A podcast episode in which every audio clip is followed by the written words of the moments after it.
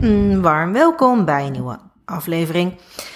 En met alle plezier heb ik het hierin over het verschil tussen positionering en presence. En dat zijn twee ja, termen die je toch wel veel bij mij terug hoort, terugleest. Um, het is ook onderdeel van mijn eigen positionering. Um, die beide woorden. Hè, en dat is natuurlijk ook met reden. Er zit een bepaalde waarde en uh, kracht achter die beide woorden. Er zit ook mijn ervaring, mijn uh, achtergrond in, die, in die beide woorden. En het leek mij wel eens handig om het verschil toe te lichten van waarin zit voor mij het verschil tussen positionering en presence en waarin zit ook de overlap. Wat maakt dat ze voor mij en ik, ik geloof ook echt dat ze voor jou en iedereen heel erg bij elkaar horen. En waar zit die overlap in? Dus um, om te beginnen met positionering. Dat is een woord die je als ondernemer um, ja, dient te kennen. Lijkt mij. Maar wat wel heel grappig is, en dat heb ik al eens eerder in een podcast toegelicht, dat ik ooit marktonderzoek ging doen toen ik um, ja, net ging starten met Positioning from the Heart. Dat is um, mijn officiële bedrijfsnaam. En dat ik eens naar een event ging waar heel veel, um, nou ik denk wel 50, meer dan 50 ondernemers waren. En eens ging kijken van hoe praten ze daar, waar hebben ze het over? Nou, iedereen had het over marketing. En ja, marketing dekt voor mij niet de lading wat ik doe. Hè? Uh, ik kom vanuit het vakgebied van communicatie en strategisch uh, branding. En bij strategische branding moet je al snel denken aan niet zozeer de kleuren of logo's of huisstijl, maar um, ja, de positionering, het verhaal, het onderscheidende vermogen, uh, dat stuk. Hè, waarmee dan iemand, of in mijn geval hielp ik daar grote merken mee, het onderscheidende vermogen waarmee je dan in een markt ja, meer positie verovert. Dus je hoort eigenlijk al aan, um, ja, het gesprek, hoe ik dat nu open met positionering, dat het gaat over een aantal elementen die ervoor zorgen dat jij een positionering kan formuleren, kan voelen, kan ervaren. En um, een paar van die elementen zal ik even kort toelichten. Um, goed, wil je daar meer in de diepte wat meer over leren? Dat, dat komt misschien in nog een andere podcast. En anders, ja, dien je gewoon ook, uh, als je zegt ik wil gewoon een positionering uh, bouwen. Nou, wees van harte welkom voor een verkennend gesprek. Om te kijken ook hoe we dat samen kunnen verdiepen en verstevigen. Maar een aantal elementen waarbij je kan denken in ja, ik noem dat het verlangende, de verlangende visie. Een visie is heel erg belangrijk voor een positionering. En een visie heb je waarschijnlijk op heel veel dingen, op ook heel veel dagelijkse dingen, op dingen die je tegenkomt in je werk, in je leven, in je omgeving, in jezelf. Daar kan je allemaal een bepaalde visie op hebben. En misschien is dat ook wel een overtuiging in sommige gevallen.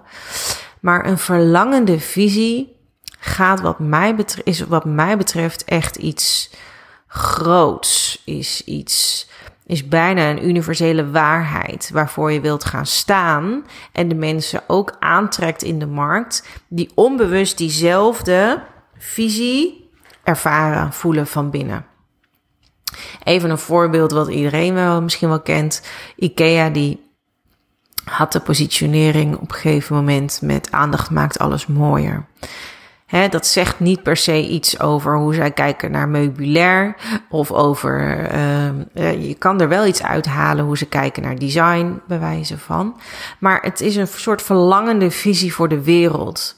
Dus het is op een hoog niveau. Het gaat over een universele waarheid die zij claimen en waar ook iedereen die dat ook in zichzelf voelt, die ook ervaart, ja, zo kijk ik er ook naar. Aandacht maakt alles mooier. Weet je, die wordt daardoor geraakt en aangetrokken. Dat is wat een verlangende visie doet. En het zorgt er ook voor dat je een wat. Um,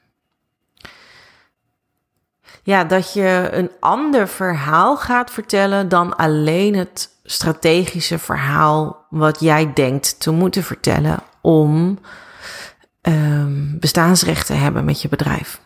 Dus het gaat uh, veel verder dan de functionaliteit. Um, en daarover zal ik zo nog even iets anders aanstippen, wat interessant is. Maar naast die verlangende visie, daaronder komt op een gegeven moment ook een missie tot uiting. Soms draaien mensen dat wel eens om, maar je hebt eerst een visie, hè, die is hoog, breed, en dan is de vervolgvraag die je jezelf wil stellen, maar wat is het dan wat ik vanuit die visie doe? Wat is het dan waar, waar ik aan bijdraag? Wat is het waar ik mensen mee help? Dat zijn allemaal aspecten. Dit zijn wel een paar belangrijke aspecten van positionering, maar er komt nog meer bij kijken. Je, je waarde, je aanbod, voor wie, uh, je doelgroepspanning. Mensen bewegen vaak vanuit een bepaald verlangen, maar ook in de wetenschap dat ze dat verlangen niet helemaal zelf kunnen realiseren. Dus daar ontstaat altijd een spanningspunt. En dat spanningspunt, dat kan je, dat kan je gaan vastpakken in de kern hè, voor jouw uh, doelgroep. Dus al dit soort elementen dragen een positionering. En zorgen ervoor dat het dus ook afgebakend wordt waar jij voor bent, waar jij voor staat. Dus het geeft Um, heel veel duidelijkheid, geeft ook concretie, maar het geeft ook een bijzondere laag. Hè, waardoor je dus een ja, mm, bijzonderder verhaal vertelt dan alleen de strategische waarde achter je bedrijf. Want op een gegeven moment worden mensen ook moe van die strategische waarden. Mensen hebben tegenwoordig zeker veel meer nodig dan alleen een functioneel verhaal of jouw strategische input. Mensen hebben veel meer nodig van je dan je waarschijnlijk beseft. En dat dienen we, dienen we ook te geven. Hè? Um, ja, misschien is het inmiddels overbodig om te zeggen, maar een positionering is natuurlijk helderheid naar buiten toe. Maar in de eerste plaats hebben we die helderheid nodig naar binnen toe. Dus het innemen van een positie met een bepaalde afbakening zorgt er ook voor dat je zelf heel veel minder ruis ervaart. omdat er heel veel opties wegvallen. Um, je makkelijker kan gaan kiezen voor wat is het wat dan ook bij jouw positionering past. Dus ja, dat werkt gewoon heel krachtig twee kanten op. Elementen die bij presence passen, um, ja, dat gaat wat mij betreft veel meer over toegankelijkheid, um, ook stevigheid, maar meer vanuit de energetische as. En het werkt, het, het is een synergie, hè? Dus op het moment dat je hoofdelijk, zeg maar, rationeel weet waar je voor staat, werkt dat ook energetisch door. En op het moment dat je energetisch heel sterk voelt, dit is waar ik voor sta, en je daar heel helder en krachtig in voelt, ja, dan doe je dat tekort op het moment dat je daar dan niet de betekenis en de woorden en de vorm en je activatie bij voegt. Um, maar present staat voor mij ook nou, letterlijk voor aanwezigheid, helderheid. En mm, mensen met veel presence, ja, die merk je makkelijker op. Hè? Dus die, die zijn ja, daar kan je moeilijker omheen, zeg maar. En die hebben een, ja, een hoog inspiratiegehalte, magnetisme komt daarbij kijken. Dus presence heeft meer, is meer de onzichtbare positionering misschien wel. Zo zou je het wel kunnen zien. Dus dat, dat geeft al, dat geeft al aan, ehm, ja, welke verschillende, oh ja, welke verschillende elementen er um, onder, hoe ik daar naar kijk en hoe ze onder beide hangen. En ja, ik denk dat je het grootste verschil wel kan zien dat bij positionering het vooral een. Ja, dat daar een. Zowel een, een rationele drager in zit, een, een, een, een drager van woorden, een drager van betekenis, een drager van vorm. En dat bij presence dat dat vooral ook een energetische, dat daar een energetische drager in zit. En het interessante is, je kan je afvragen, wat komt misschien eerst? Als je dat misschien al eens hebt afgevraagd. He, begin je met je positionering en uh, vol, dus het is een beetje een kip-ei verhaal. Komt positionering eerst, waarna je je presence verhoogt ga je eerst aan de slag met presence, waarna je daarna een positionering kan vastpakken. Het is een beetje een kip-ei verhaal. En ze werken ook, ze werken heel erg samen. Het is een, een co-creatief, het zijn twee co-creatieve thema's. Ze werken samen, ze creëren samen, um, ze werken in elkaar door.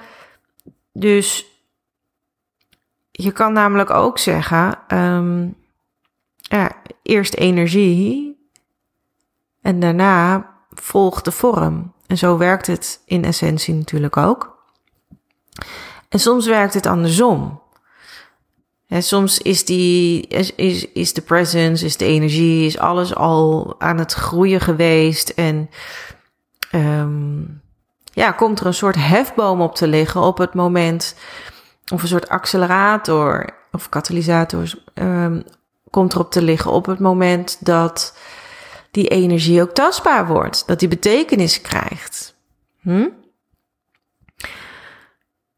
Dus ja, ze verschillen in elkaar, ze verschillen van elkaar en toch zijn ze zo verweven. En waar ze voor in het ultieme, waar ze voor mij elkaar raken, waarin ze samenwerken, is in de vraag How do you show up?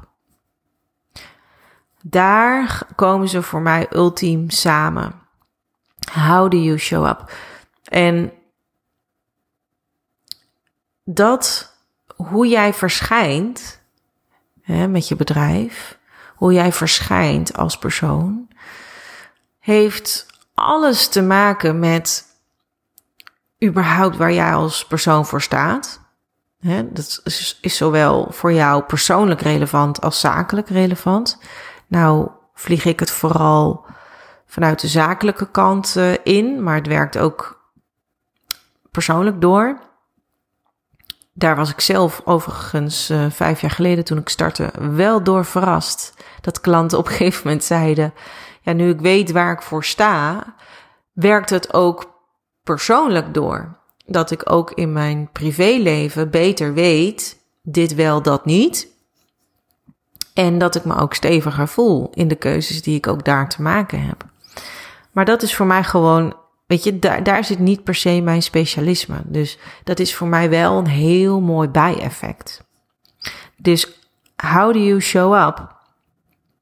Um, op het moment dat je dat ergens gaat concretiseren, gaat voeden, ja, dan werkt het natuurlijk ook door.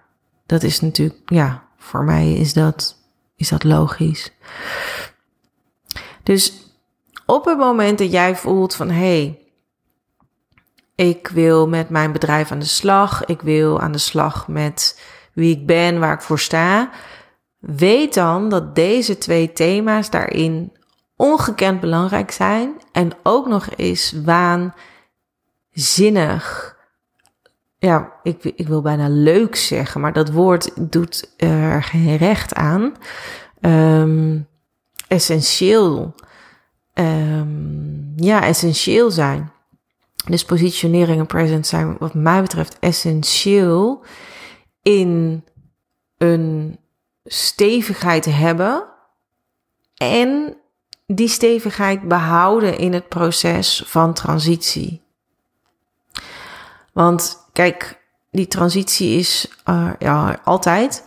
Verandering is er altijd. En op het moment dat je wel in contact bent met jouw positie, jouw presence, dan wordt dat natuurlijk een heel ander verhaal.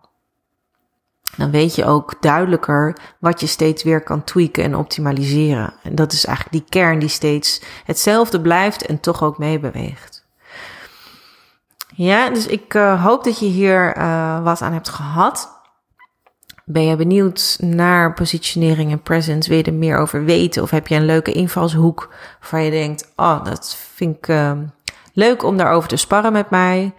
Ben ook gewoon benieuwd wat je van de podcast vindt. Laat het me weten. Je kan me een berichtje sturen op Instagram. Vind ik uh, erg leuk om van je te horen. En wie weet heb je wel een mooie aanvulling. Dat kan natuurlijk ook. Heb ik gewoon iets gemist. En dan kan ik dat een andere keer weer over uitweiden. Nou, hoor graag van je. En uh, tot de volgende aflevering. Bye!